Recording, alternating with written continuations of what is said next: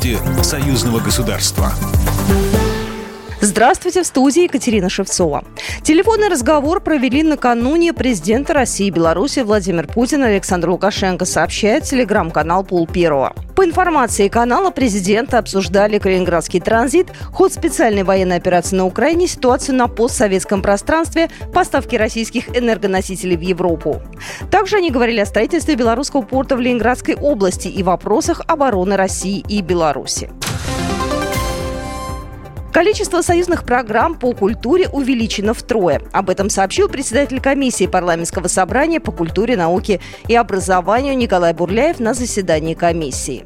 Проанализировав прежний бюджет прошлых лет, наша комиссия увидела недостаточное финансирование всех программ по направлениям науки, образования и культуры, краеугольных программ нашего государства, которые закладывают все основные параметры для воспитания грядущих поколений. Мы приняли решение увеличить бюджет практически в три раза и количество программ в три раза. Это, естественно, потребует увеличения бюджета, что и не пугает руководство парламентского собрания, которые к этому готовы, понимая всю важность культуры, науки и образования.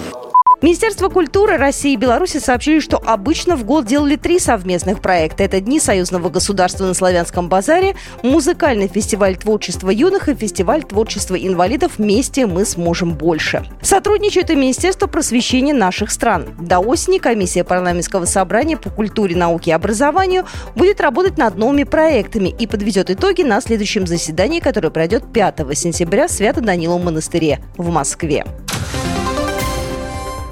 Представители парламентского собрания посетят торжественное мероприятие фестиваля, конкурс исполнителей эстрадной песни и детский музыкальный конкурс, примут участие в пресс-конференции, посвященной открытию Славянского базара, а также в мероприятиях Дней союзного государства. Парламентским собранием учреждены два специальных приза участника международного конкурса исполнителей эстрадной песни и два специальных приза участника международного детского музыкального конкурса. Традиционно состоится награждение лучших исполнителей эстрадного и детского конкурсов от Республики Беларусь и от Российской Федерации.